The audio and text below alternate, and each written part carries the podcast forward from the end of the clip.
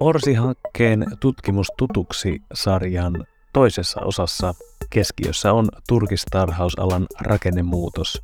Tampereen yliopiston professori Eija Vinnari kertoo, miten alan rakennemuutos toteutuisi kestävällä ja oikeudenmukaisella tavalla.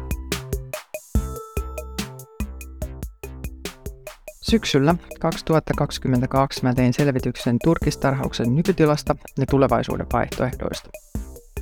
Nykytilakatsauksesta käy läpi kolme pääasiaa. Ensinnäkin, että turkistarhausyritysten määrä vähenee koko ajan. Tarhauksen suora työllistävä vaikutus on noin 900 henkilötyövuotta, ja jos kerrannaisvaikutukset lasketaan mukaan, noin 1800 henkilötyövuotta.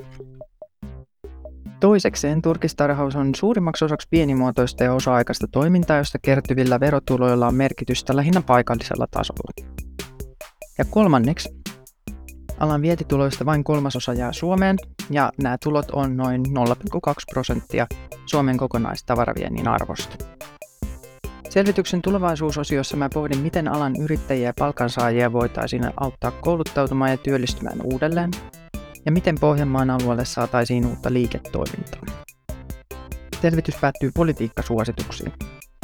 Jotta turkistarhausalan rakennemuutos toteutuisi kestävällä ja oikeudenmukaisella tavalla, mä ehdotan muun muassa monialaisen työryhmän perustamista sekä valtion rahallista lisätukea elykeskuksille, kunnille ja Pohjanmaan maakunnille.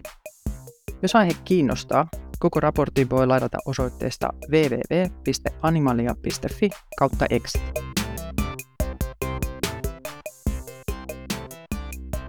Kaikki tutkimustutuksisarjan osat löytyvät Orsin sivuilta ecowelfare.fi, kuten myös Orsin YouTube-kanavalta youtube.com kautta at orsistn.